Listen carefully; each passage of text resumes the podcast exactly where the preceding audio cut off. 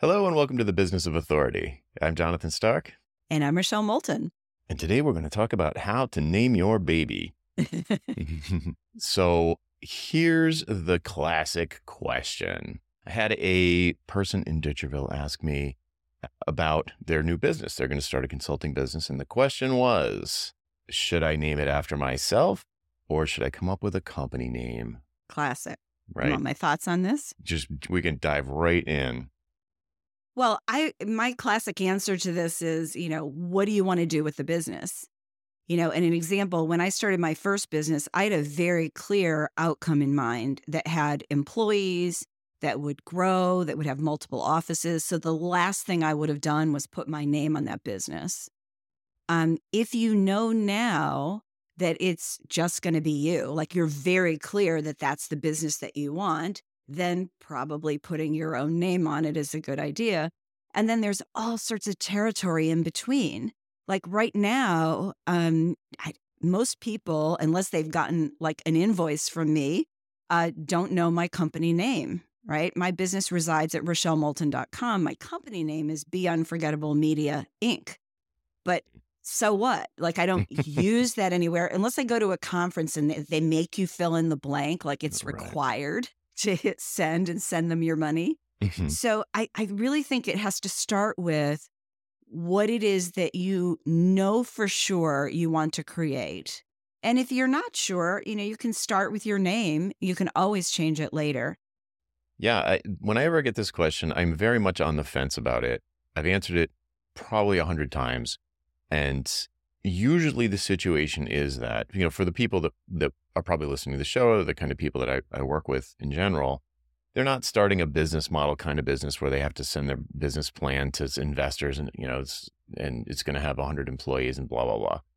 So usually what happens is it's someone where the, where it could go either way. And my aunt, my, my glib, quick T L D R answer is if you're even considering using your own name, just use your own name. Right. Like if it's, if it's, because the story you just told, you were not ever going to consider using your own name. No. Right. So I'm like, do not get hung up on this decision. Just start with your own name. If you have to change it for some reason later, fine. You know, are there pros and cons? Could you regret using your own name or using a company name down the road in three years or five years? Maybe, but you don't have any of the information right now, or most of the information right now that you're going to need to make that decision. So just do the easy thing.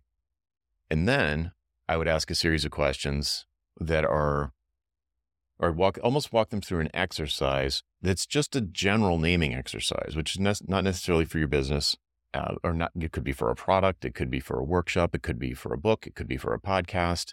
And general naming principles, I th- think, are more important than whether or not it's actually your personal name or if it's some company name that you make up. And then, it, so if you and if you get there, then it's kind of like, well. Is it easy to understand? Is it easy to say? Is it going to get confused with something else? Do people feel cool saying it or do they feel cringy saying it? You're like, just, just, it doesn't matter if it's your name or a company name. It just becomes like a naming thing. And I'll, we'll walk through that kind of exercise. So like, for example, recently I got this question from even another person who is, I don't know where they're from, but they're not from the United States. And they have a name that is very difficult to pronounce for English speakers, and English speakers were going to be this person's audience. So it was like, well, okay. I mean, there might be a good reason to switch it, almost like the way a movie star might switch their name. Mm-hmm. So sometimes I would say like, eh, don't use your own name. It's too hard to spell. It's too hard to say. Everyone's always going to be asking you um, like how to pronounce it. They're going to be spelling it wrong constantly. You know, if it's that, if that's the domain name, then that could be problematic. But, but at the same time, Arnold Schwarzenegger. Like, there's always an exception to every rule. Well, Mike Michalowicz, I think, is hilarious. Has a hilarious. He makes a joke out of it, which I think is really funny. And you know, he when he's on a podcast, he doesn't. His website is Mike Michalowicz dot com, but he sends people to Mike Motorbike because he tells this story about how when he was in high school, everybody called him Michael Michael Motorcycle. So he just said, ah, it's easier to just remember Mike Motorbike dot com, and then that'll redirect you to his site. And then when you get to his site, there's a little speaker next to his name, like a little icon, yeah. And you can click on it to hear how to pronounce it. And then if you keep clicking it, he tells a bunch of jokes about that people would joke about his name, like make fun of his name. And it's it's hilarious. He makes a big deal out of it. Um, it but like you said, it's perhaps the exception that proves the rule. It's like, do you really want to do you really want to deal with that? I don't know. Well, that also fits his personality and his brand. Like, it's just yes. him. But I, I think there's, there's two other pieces to this. And, and one is, I think we don't realize how easy it is to change the name later. Like this, mm-hmm. the Be Unforgettable Media is, is not my first company name. It had another name before that. And it's no big deal. I mean, you pay like, I don't know, in California, you pay five hundred dollars or one thousand dollars to the state and they check a box and boom, you have a new name. It's right. not complicated. The other thing that happens a lot is when people are first starting their business and where they're leaving like a corporate job, it's kind of like there's this excitement. I'm creating a business. And it's like, it's almost like you want to be like the people that are creating tech businesses with cool, buzzy names. It's there's almost yeah. like you want to over-identify mm-hmm. with that.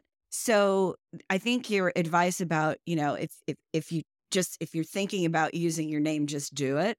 Um, is not is not bad in this case because you can change it. And I do think in our zeal to start businesses, we tend to go a little too far, like a pendulum in that one direction initially. Yeah, like it'll feel realer or more serious or something if there's a business name, which isn't false. Yeah. And another thing to ask yourself, another thing that I have people ask themselves, deciding between your specific name and maybe some company name that you'll come up with, for me is like, just use your name. Because if you don't, you're going to spend the next six months trying to pick a good name. If you do have an actual idea for a company name, then you can kind of compare the two head to head and say like, well, pros and cons of this one versus that one. Um, you know, the company name's really easy to spell, really easy to remember. The don't, the dot com's available, uh, et cetera, et cetera, et cetera. You know, and if your name is like John Smith or or something completely, you know, that's super common or something that's unpronounceable or is commonly misspelled, then I might swing into the company name category, depending on, you know, if if I think it's better from a general naming standpoint. Well, the other thing to remember is when you have a company name and your name, you're forcing people to remember two things. Yeah. And that's the thing that, um, especially for somebody who's just starting, I, I hate when they do that because mm. you're so excited about the the name, but the name doesn't really matter because it's just you. Yeah. And instead of pouring all that energy into coming up with like a creative name, if you don't have a business plan that goes with that idea, you can pour that energy into thinking about your point of view mm. and who you want to help, and then use some of that creative energy after you figure out this other stuff. Right. Yeah. I, I tell me what you think. I mean, you're the branding person, but but I have always found it more difficult to pivot brand names than to pivot someone's name. Yeah. Yeah, it is because you're you're the constant through all of this. Whether mm-hmm. you're the C E O of a huge company or you're the C E O of a company of one, you're the constant. And right. so, yeah, the name becomes yeah, the name becomes a challenge. Right. So if you use a company name that is puts you, so it's this is a little bit weird because I almost feel like we're we're negating some of our specialization or niching advice. But if you're like if your domain name or your company name has, you know, like what you do in it, I don't know, like Flugel Copywriting Services, and then you want to pivot into or you want to go up, up altitude, you want to increase your altitude and go into positioning or messaging or branding or something farther up the food chain from copywriting, it's you it, you can't. Yeah. You're just constantly going to be fighting against that name because it's too specific about what you do and it doesn't give you a lot of flexibility. Well, you I mean there's a way to do it, it's just not elegant. I mean the way to do it is to use a new U R L. Keep the old company name but just don't use it for anything. That and I would argue we'll just change the name in your state or your country, depending on where you are, your province. I just, you know, and just, I mean, because you're going to do it. I mean, in the if you're running a business for ten years or more, you're probably going to change the name of your company once. Mm-hmm. Not, I mean, there's no should about this. I mean, you may just get it right the first time and you call it, you know, Jonathan Stark Incorporated and you're off to the races, yeah. right? Right. But, you know, most people go through stages with this. And if you're at the beginning stages, which is kind of what we're assuming when it's yeah, the name is. Of the company, um, take the easy route, unless, again, unless you have this vision, because for the most part, your name will allow you to do your vision. Where it doesn't work is when you have a vision that includes lots of other people helping you to do that, like whether you're hiring mini-me's or you're um, licensing something where you don't want it attached to your name. You want people to be able to look at others and say, yeah, it doesn't have to be Rochelle because her name isn't on the door. It could be anybody in the firm as long as they know what they're doing. Right. Yeah, and that's a very specific, to me, that's almost like a startup model where you're like, oh, you're out raising money. You, of course, you're not going to use your name if you're building a SaaS, let's say. So, you know, but right. That's not the kind of people we're talking to. Uh, I agree with your assumption that if someone who's making this decision is at the beginning, so they're probably thinking a lot about what they might do maybe someday. I don't want to limit myself to, I might want to hire employees at some point, or I might want to sell the company at some point. It's like, that's way down the road. The the vibe I get from people that ask this question, especially when they don't have a specific company name in mind, they're just thinking theoretically that if they use their name, they'll be tied to the business forever and that it would be impossible to maybe someday sell it to someone, you know, and yeah. or or whatever. And they it feels it almost feels limiting. And I'm like, nah, I think the exact opposite is what's true, is that you're at the beginning, you're probably going to be learning a lot about your niche market, your specialization, your passions, your genius, all these things. And you want to be able to kind of fish around and explore without having to change your domain name every six months. You know, it's like, it's, yeah. it's surprisingly, so it's one thing, like you said, it's not hard to change your domain name. You can just have it redirect to a new one. The thing that is hard is if you've created a lot of content that where the name is embedded. You know, mm-hmm. For example, if we were going to change the name of this podcast, that would mean editing three hundred seventy some or whatever it is, wherever we're up to, three hundred twelve episodes where we say it twice in the episode. We are so not going to do that. We are so not going to do that. Right. So there, there are places the name does get embedded in places, your email address, for example. Like I've had yeah. people where they're, you know, it's good to have a business address. I think that's, you know, having a Gmail account and being a high price consultant doesn't doesn't fly. But if you've got, you know, you're like your name at whatever, flugelmotiongraphics dot com. And it's like, all right, now if you had to, yes, you can change your domain name and yes, you can update your email and yes, you can forward things, but it is, it takes forever to get those old email threads onto yeah. the new address. And it's like, oh, keep so, it simple. Right. So at the beginning, using your name actually gives you way more flexibility. I, I, it's been my experience, not just with me, but with students, where it's you can you can experiment more easily and try different things, tweak things, do half pivots, introduce new products or services that maybe wouldn't have aligned with the company name that you would have picked, that kind of thing. So it, yeah. it's the opposite of limiting. I think it's actually uh, freeing. Well, and there's another thing that happens that's a little insidious, which is you pick a company name, but you're really operating as a solo. And then you use that company name and you create a website. And then you start saying, we. we. Yeah. yeah.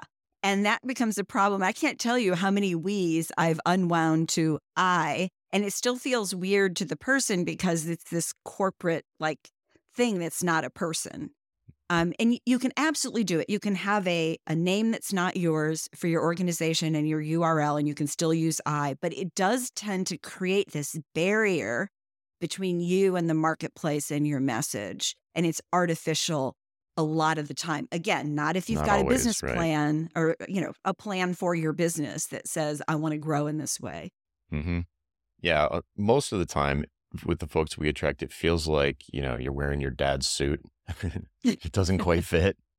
It's like there's something funny about it when it when it's artificial, and and I I understand why you would do it, um, but it feels to me it's just like it's just like easy to get hung up on, and I feel like usually the person's instincts are one hundred eighty degrees opposite of what I would recommend. So. Yeah. Well, you come out of corporate and, you know, and, and at least for me, you know, I didn't come out of corporate per se, but, you know, big consulting, which is similar.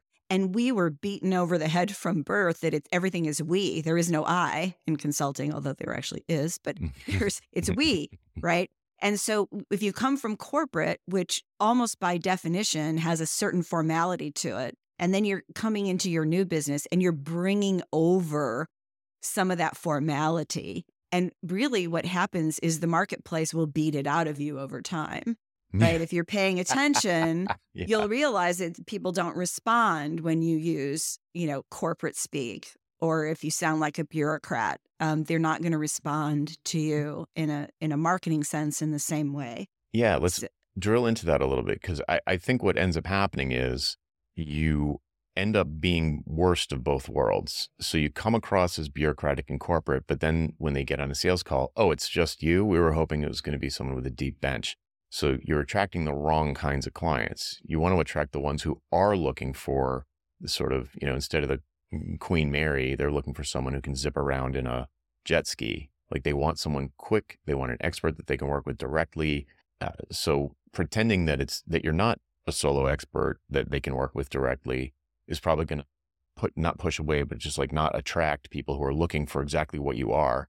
And then when you do attract people who want this more corporate, safer option, and they find out that it's just you, they start asking questions like, well, you know, I need you have, you have two million dollars of E and O insurance, and I need to see your, you know, your tax returns from last year. And like, we, we don't trust you. We, we weren't looking for an individual. We were looking for a company, like a group. Yeah. It's, it's, you know, the, the words I would use are alignment and transparency, right? And the transparency yep. is you really want people to see who you are. And in a typical, in quotes, corporate environment, you know, you're always presenting this face to the world that isn't necessarily reality. It's usually fairly far removed from reality. So, you know, you don't, you, you want to break that habit. The people that will hire you as a soloist, you want them to love the fact that you're a solo. Exactly. And, and you want to extol the virtues of what they get by your being solo. And you're not, I mean, you can, um, offset the, um, the downsides, but for a client who wants a certain type of organization, you're not going to be in their, in their screen anyway. Mm-hmm. Right. You're you're just, and most savvy corporate buyers can see through a website that says we and has no other faces but yours. Yeah. And, you know, is is kind of quiet about the details or doesn't have the logos that they would expect to see. So, you know, you want to attract the people that you really can help, that you want to help, not the ones who think you're something you're not. Mm-hmm. Yeah. So What what would you say to someone that does have one of those really tough names, like like a Mike Michalowicz type of name? Did you would you say, oh, you know, do you kind of agree with me? Like, well, maybe it would be useful to come up with. Uh, I, I would almost want to come up with a made up word. Not quite. It's a little overstating it, but a word that was, was going to give you all the flexibility. It doesn't imply anything specific, like Apple. It doesn't say computers, mm-hmm. for example. It's like something that's going to give you a lot of flexibility. Um, but, but maintain the I-ness of the website. So for, I'll give you an example of where my head's going. So there's a, this guy named, I don't even know his last name. It's Brett from Design Joy. And I, there are a few of those. I don't know. I have no idea if his last name is a, a mouthful or it's Smith. I don't know, but Brett from Design Joy. I've got a couple of students who've kind of, kind of emulated that approach where it's like first name from company name. Mm-hmm. And the company name, you know, Design Joy, it's, I suppose it's limiting in the sense you're expecting to get design services from it, but that's not that limiting. It is a little bit, I suppose, but for this guy, he's a designer. He's probably going to always be designer as far as he's, he's concerned. Design Joy is a good name too. Right. It's easy to remember. It's easy to spell. Mm-hmm. It's easy to say. You, you're not worried you're pronouncing it wrong. Uh, it's not cringy in my opinion. So it's like, okay, Brett from Design Joy. It's kind of like a hybrid approach, for, I think, for people that do have a real rough name uh, that they constantly have to spell. For, it's just everyone's always getting it wrong. I mean, Jonathan's bad enough. Like nobody spells Jonathan the same way twice. And there, it's and so funny to me. That seems like such a simple, like American. J O H N A T H A N J O N A T. There's like so many variations. I bought. I I still own several misspellings, common misspellings of my domain name that all mm. redirect to the correct spelling. it's it's rare for someone to spell it right, it feels like. Yeah. Even in my family. Yeah. Well, I mean, my name is not easy unless you know yeah. it. Um, right. Yeah. Luckily, there's more Rochelles now than there were when I was growing up. A I definitely doesn't like it. Yeah. Michelle Moulton. Oh, it's uh, Michelle Rolton is the other one. Yeah. Yeah. A I does not get me. Yeah. So, okay. Well, so I, I think a lot depends on, you know, how you think of the word difficult. And I think it depends on your audience. So there, there's, um, there are names that um, are really difficult for Western English speakers to get because there's a lot of consonants in them. Right. And so, you know, but it may be that when you pronounce it, it's actually really simple, but the spelling of it is challenging. Mm-hmm. So um, then I would say, again, it depends on your connection with your name. Like, I'm not going to say to somebody, you need to change your name. I'm just, your name is what you're, you know, you're, you're, you're raised with. I won't say born with, but it, it has been applied to you. And usually you don't have any options to change it legally until you're an adult. But you probably have come up with some other ways to refer to yourself if you really didn't like your name. So I look at that as, as, as kind of a starting point. And then, is there something you can do with the name? If it's a, a ubiquitous name, like there's so many of them, like John Smith, then the question is, how can you differentiate? I kind of like your example of Brett at Design Joy. I could see how that would work. And I, I think I would introduce myself that way. Like if I were on a podcast, it's like, mm-hmm. Brett from Design Joy. Right. Right. And I'd, I'd probably use my last name unless it was unpronounceable. But if it was, you know, for, for an English speaker, but um, if it was anything else, I, I would still, I would still use my name, mm-hmm. you know, when I was introducing myself someplace. So, um, and another way to do it is to use, you know, some aspect of what you do that's a high enough level. Um, I'm thinking of, uh, you know, like if you're in systems, for example, maybe there is a word you can include with your name that, or part of your name. So like Christy something. I, I can't think of an example without giving away the one that I worked on, and I don't want to, I don't want to out them without permission. Well, yeah, you, you could, you could say like, whatever, John Smith Systems Design, or that's kind of long, but, but I like your, I like your suggestion to keep it really high level. Like most, like if I, even if, even if someone was working with me and they're like, oh, John Smith, and I'd be like, well, I'd probably go with it from a domain name standpoint, like John Smith's going to be easy to remember. And if you just put John Smith Consulting, it leaves you open to all sorts of advisory kinds of engagements. It's not yeah. like, uh, it's not super specific, or maybe you could say, you know, John Smith Strategy or something high level. Yeah. Leave yourself room to maneuver, but at the same time, you want people to be able to find you. That's mm-hmm. the that's the challenge when your name is very common. Is yes. that how are they going to know that that one is you? Yes. And it's mm-hmm. easy enough, even if you're not sure if your name is common. So, for example, when I first started doing online work, there was another Rochelle Moulton, which shocked mm-hmm. me. Like, I like, yeah. are you serious? How could there be another Rochelle Moulton? And um, and she was a Canadian and a soccer player, apparently a really good soccer player. And then all of a sudden she disappeared. And I was like, yay, she got married and changed her name. Uh-huh. I was like, this is so much easier. But before, when you would do a search, we would both come up. Yeah. I still wasn't going to change my name. We weren't in the same field. And I, I actually thought it'd be cool if somebody thought I was a really good athlete. But yeah, which is a total lie. I'm not.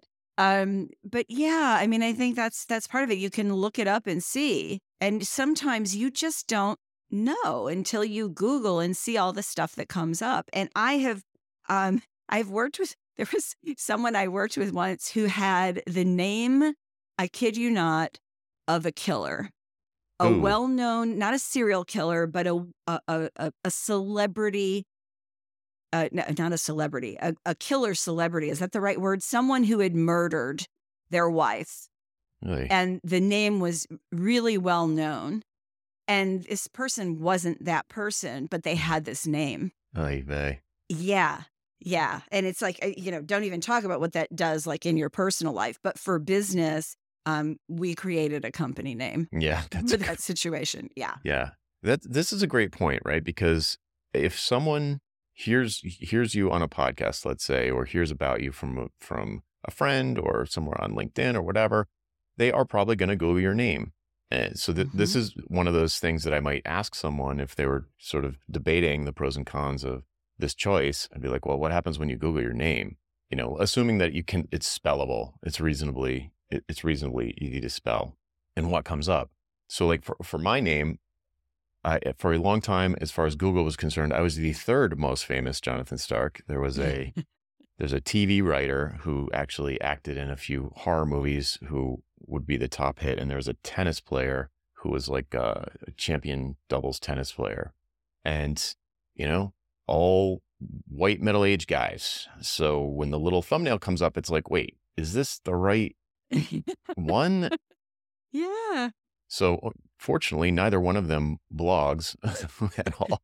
That and helps. Eventually, yeah. So eventually, I, I float up to the top a little bit more. But um, but that is one of those things I would consider. Like, how are they going to find you? And when they do f- search for you, how are they going to know they found the right one? This this has happened to me sometimes when I'm like, when when you Google for someone who's had like um, a couple of acts, you know what I mean? Like they've they've first they were, I don't know, like a boxer, and then they were, what do you call it? Motivational speaker. And or mm. then they wrote a book, and then they were motivational speaker. And you're like Googling for them. I'm like, is this, is a, is this guy a boxer before? Like, what, is this the right thing? This doesn't seem like the right thing. It, it can get, I, I've had that happen where I'm like, I yeah. don't think this is the right person. Well, I've, I've done that with research when somebody will reach out to me. Um, and they want to have a conversation, and they'll give me, you know, their name, obviously, and I, I want to know more about who they are. And it's, you know, I've found some surprises from time to time. Yeah. And some people, you know, especially sort of like the Hollywood crowd, they work really hard to not be seen, right? They don't want their information out in public. So it's mm. harder. Certain producers and writers and people like that are, they like to be a little quieter. So, yeah, I mean, you have to kind of look at it as, are they going to find you? Are they going to be confused about you? Or are they going to think you're somebody else? And then right. that the problem with that is most of us, when we're looking for services, we're not going to wait to find out. If there is that moment where you're not sure, you're like, eh, move on. Because you want to be able to trust the people that you're hiring to do, you know, these kinds of important um, professional service type activities. And if you're not sure, right. it's, first of all, you're making them work harder, and right. and they won't. Mm-hmm. Unless they're extremely highly motivated, they're going to stop. Mm-hmm. Yeah. I, oh, I, yeah, I couldn't find her. No, sorry. Yeah. You know, Sally Bell. Nope. There's only seven hundred of them. Yeah. Oh, so, look, no. It's time for lunch. Yeah, yeah exactly. Right. Yeah. So I guess, I, I guess the, the way I would look at it, if you're, dear listener, if you're in this position, I would think like, I would I would default to, generally speaking, I would default to your name. And then there's kind of like, you know, we've listed maybe six different reasons why you might rule out your name for some good reason, and then go from there. You know, if, because if you're at the beginning of this path, this journey into sort of solopreneurship, things are going to change. You're going to want to, you're going to want the freedom to, to kind of like tack, like, you know, sailing. You're going to, you're going to want to be able to pivot around a little bit, find your sea legs. And having too much specificity in the name ends up, I, I, I can't think of a time when I've seen someone limited by using their name. And I can think of times when I've seen people limited by the name of a podcast, product, business, like all of that stuff. It's been like, ah, we, we want to branch, you know, this, this SaaS, we want to branch into something that isn't the name. And so you're just going to be fighting it. You're fighting it unless you change it. And then you, then like all of those, I mean, backlinks will survive, but the brand equity, the searching, the confusion, all of that stuff is like working against you. I've had, I've had a couple of people change podcast names, and fortunately in the, the situations I can think of, it was usually early in the show, and, and through doing their first ten interviews, they're like, oh, now I know what the show's about. And, and they're like, I want to go back. I want to change the art, change the name, redo the intros so the correct name is in the intro. And that's not the worst thing in the world. Especially because the audience at the beginning is usually pretty small, so you're not... Yeah, exactly. Yeah. Um, but the other thing I, I wanted to say before we switch topics is, you know, niche your services, not your name, right? So you, you can keep the name broad, but still niche your services. I mean, that's where I, our messages are not, they might feel like they're they're counter to each other, but they're really not. Have your name give you enough room to maneuver, because the name, other than the U R L, doesn't really matter, right? It's right. The U R L that matters and how easy you are to find.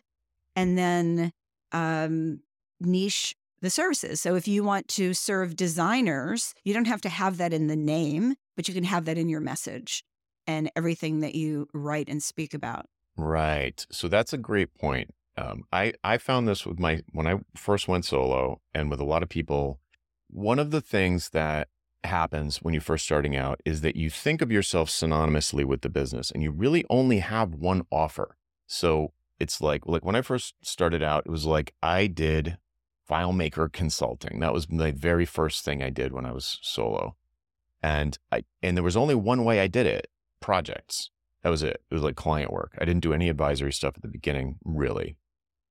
So I only had one item on my product ladder. It was like, there was only one way to engage with me. There's only one thing I did, really. So there wasn't a lot of positioning I could do independently, or it didn't seem that way. It was like, I am the offer. You mm-hmm. know what I mean? Yeah. So as I branched out, or for people that have different offers already, it, you can, it gives you all the latitude you need. Just like you said, Rochelle, it gives you all this latitude to get really specific with like what each thing in the product ladder, who it's for and what it's for. And as long as your umbrella positioning for your name or the business itself is encompasses all of those things, I think it's fine. Like you can get super specific and specialized in a particular offer, and eat, you know, it's like, oh, I do, I do, uh, I don't know, marketing services for, uh, co-working spaces. All right. That's kind of, that's actually, yeah, I just, I'm, I do online marketing, right? So that's the, the high level John Smith online marketing. Okay, great. But then if all of your products and services are for co-working spaces of different types, different sizes, I think it's fine that your overall business is just like, oh, I do whatever, digital marketing or online marketing, and having the offers each rung of the ladder be super specific for a target market that you're either experimenting with or you've got some traction with, uh, gives you that kind of flexibility that it's a specific example of the kind of flexibility you get if you do use your own name and not like putting co-working spaces in your title or your U R L or your business, your whole business yeah. name. Yeah, co co-working is us. Co-working are us is us. Yeah, yeah. Co-working are us. I know. I was thinking plural, but yeah, yeah co-working yeah. is us. But yeah, so um, I think we probably beat that one into mm-hmm. submission. Do you want to talk a little bit about um, how we name things that are not the business, but like products and services and yeah, social handles? Yeah, man, socials where let's hold off on social because that's where it gets weird. Um, well, especially because it used to really matter on Twitter, and now Twitter is such a, a graveyard that uh, doesn't matter anymore. It's really hard to be multiple things on social. It's especially if you're a soloist, you don't want to double the work you need to do on social media if you're using social media.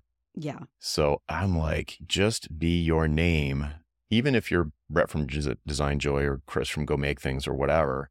Then you're still going to be Chris or or Brett or Jonathan or Rochelle on social media, because social media is inherently like, like I know there are brands on social media and some of them do a good job, but primarily it's like a people place. It's people, yeah. Yeah. So so just be your name there, and in in your content, you know, you can write it for whoever, right? So anyway, so social is like its own its own thing. I guess maybe that's all I have to say about social.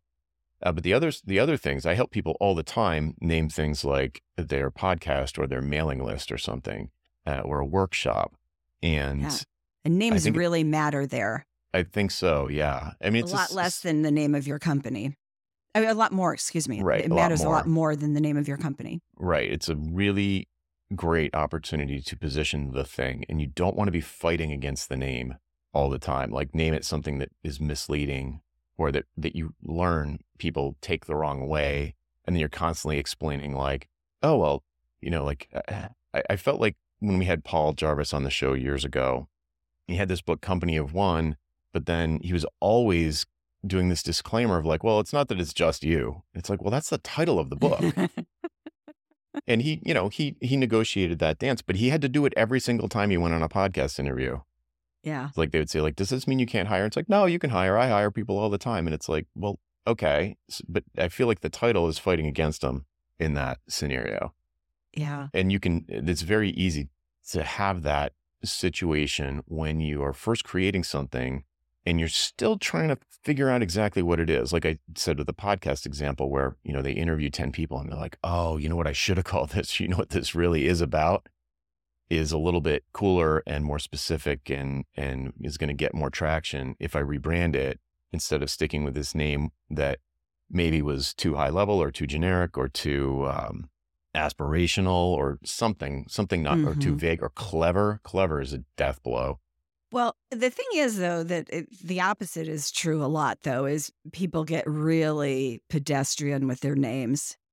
The okay. blah, blah, blah, blah. And it puts you to sleep and you don't know, you don't know what it is. It puts you to sleep. And I'm like, I don't want to buy something that is like boring.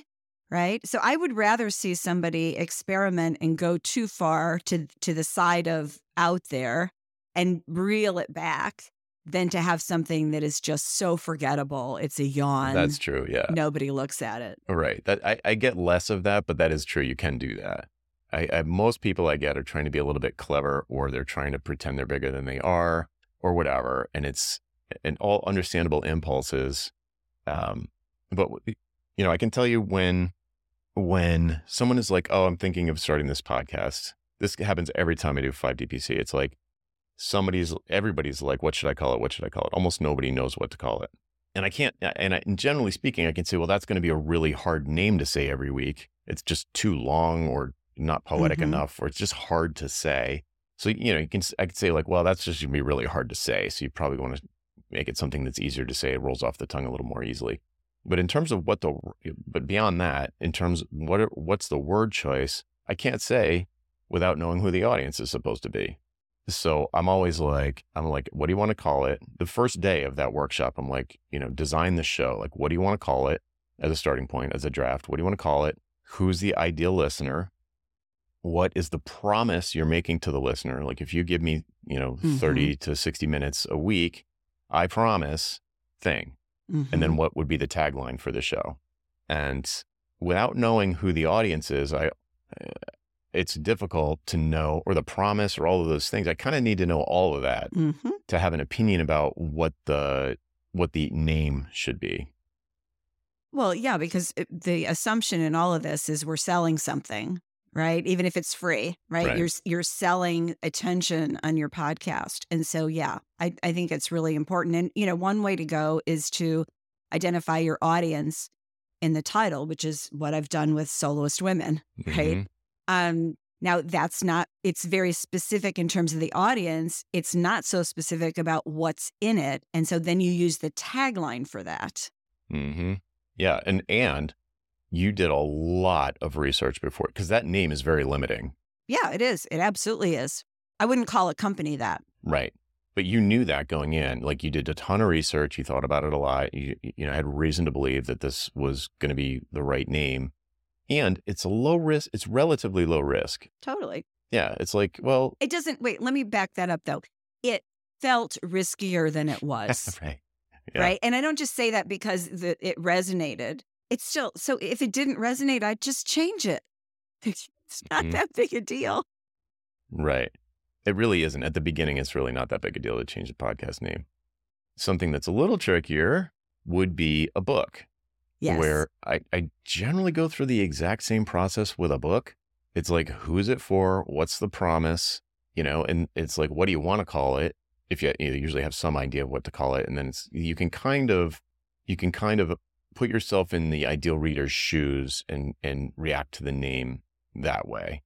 I think I would add um, one thing to that, which is I always look to see how does the proposed title relate to your brand and your brand strategy? Because the ideal for businesses like ours is that everything goes around one central, um, I was going to say theme, but it's almost like one central thing.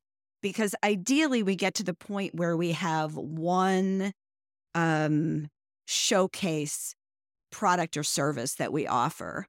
And so when you're trying new things, you're not necessarily going to brand it with the name you've done with these other things, but you want it in the same, to use your language, solar system. Yeah. You want it to be, or in the same orbit even, to get it a little bit closer.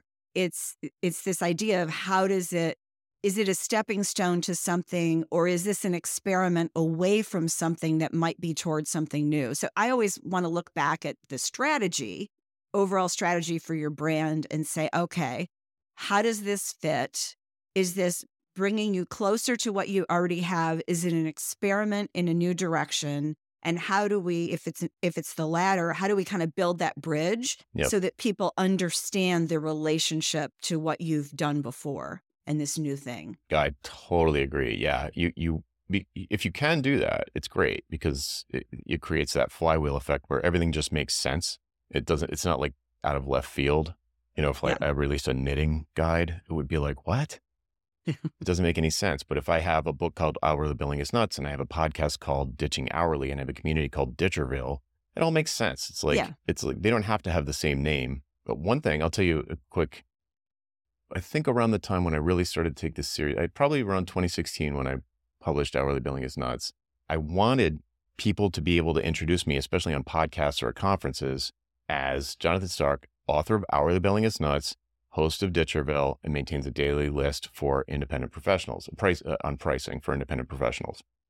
I wanted it to have like three different brand names that circled around the mission of Ditching Hourly, and I never named my list, and it kills me to this day that I never came up with a name for my list. Mm. It drives me nuts. But at this point, it's like, eh, it's kind of like too late for that maybe, or just, it would feel so artificial if I plastered name. It's like John's Daily List is kind of what it ended up being, but it bums me out that I didn't come up with a name for it. Okay. So, so I'm going to push back on this, because I could make the argument that it's actually good that you didn't name the list, because what if you decided to expand your focus? I'm not going to say change. I'm going to say right. expand. What if you said, all right, I want to do something that is a step up mm-hmm. from in altitude from right. the topic you've been talking about. The daily list allows you to do that and not have to rebrand it or rethink it. So there, I mean, there's, there's some advantages in that potentially for you too. Right. Yeah. If it was called Pricing Tips. Yeah. Then you'd be like, ah. Right. Yeah.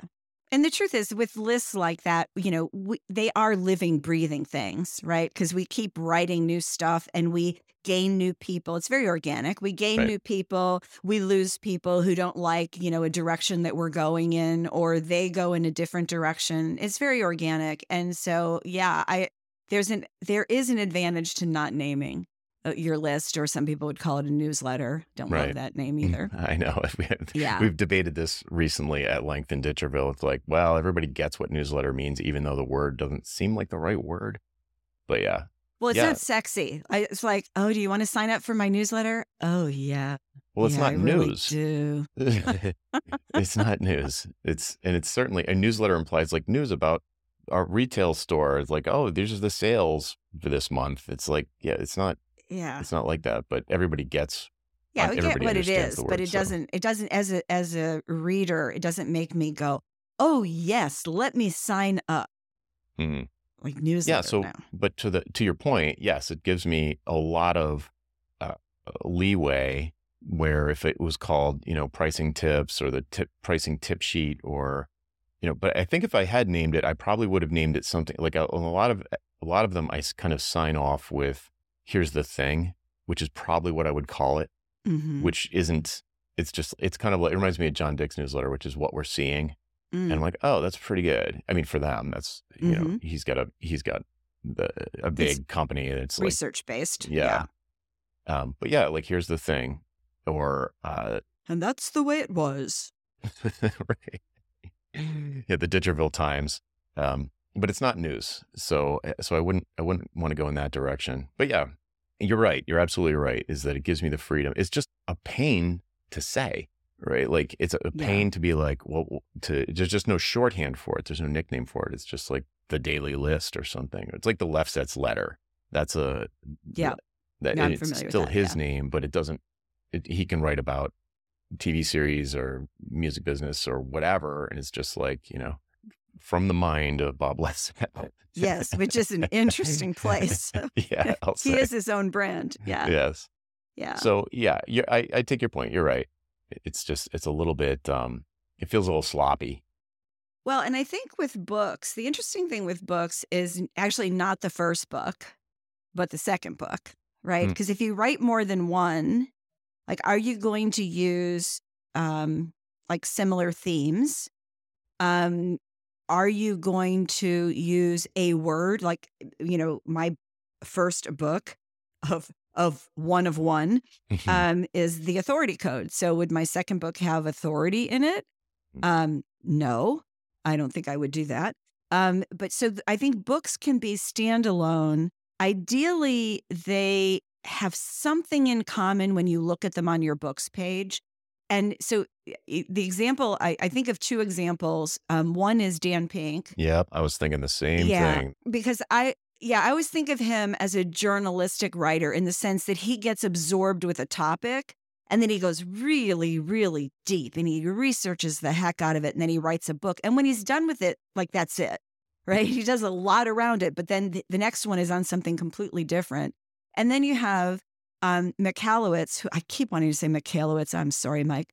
Michalowicz, um, where his books, they all look different. I mean, Profit First is probably his most famous book, mm-hmm.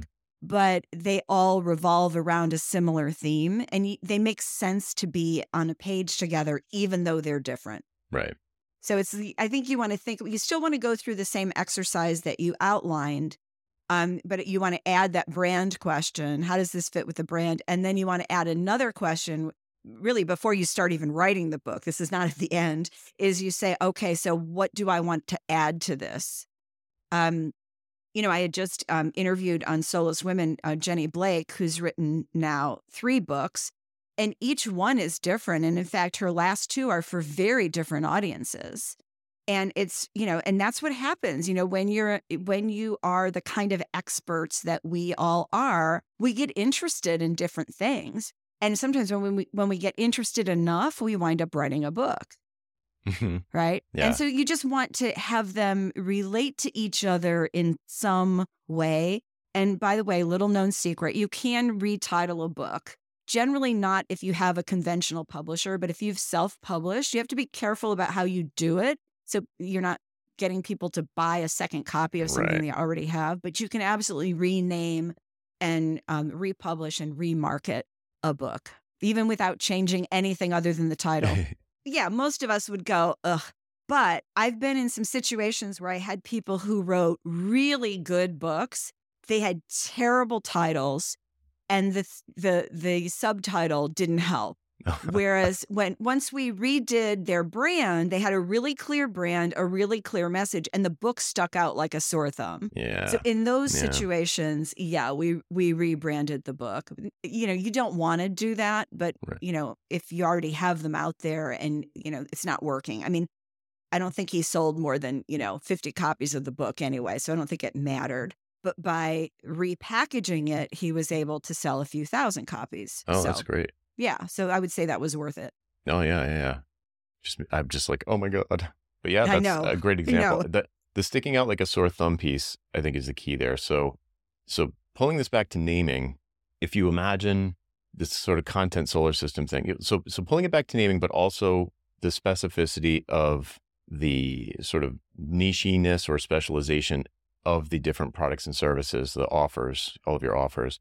And having them in the same solar system, all revolving around a similar thing, I think is good guardrails against something like that happening to you, where something would just seem like out of left field and confusing to to uh, people who might be fans of yours.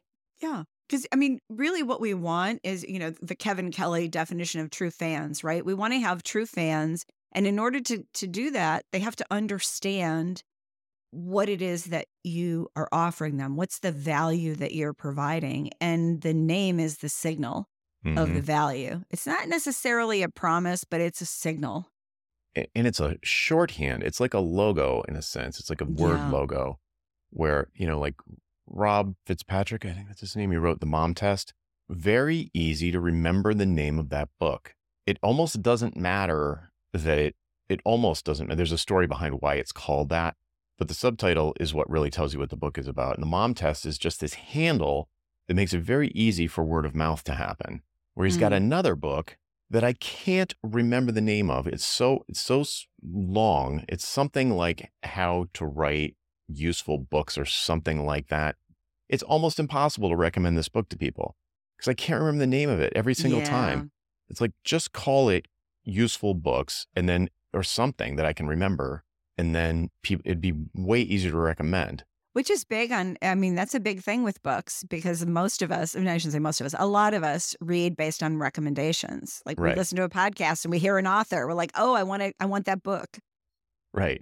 So then what do you end up doing? You end up, you know, it's like Rob Fitzpatrick's book book, yeah. you know, or the book book. That would have been, that's probably already something called that. But anyway, not to, not to bust on Rob, but just as an example, it's like he's got this one book that's so easy to recommend. They're both good books. One's so easy to recommend and the other one is really hard to recommend. So like the name, I like the idea of having a name that's this sort of, you know, like Email three sixty-five for that workshop. It's like a, how to write every, you know, write for your email list every single that's day. That's a really good name. Well, thank you. Yeah. When you told me that name, I think I remembered saying, yeah, ding, ding, ding. Right. Yeah. It's just, it's just, it's this little shorthand. I like that. And it's small. It's easy to remember. It's easy to say. And it's so useful when you have that. It's so useful in, in like all of the messaging, all of that stuff. Uh, really, it, it it doesn't need to encompass everything, but it just needs to be memorable, appropriate, clear, all of that. And yeah, so to me, it's like, to pick it all the way back, it's like if if you're having a hard time deciding about the name of your business, it's probably not that important right now. Probably just use your name and then uh, get fancier, I guess, with the different things that you start to offer, whether they're products or services.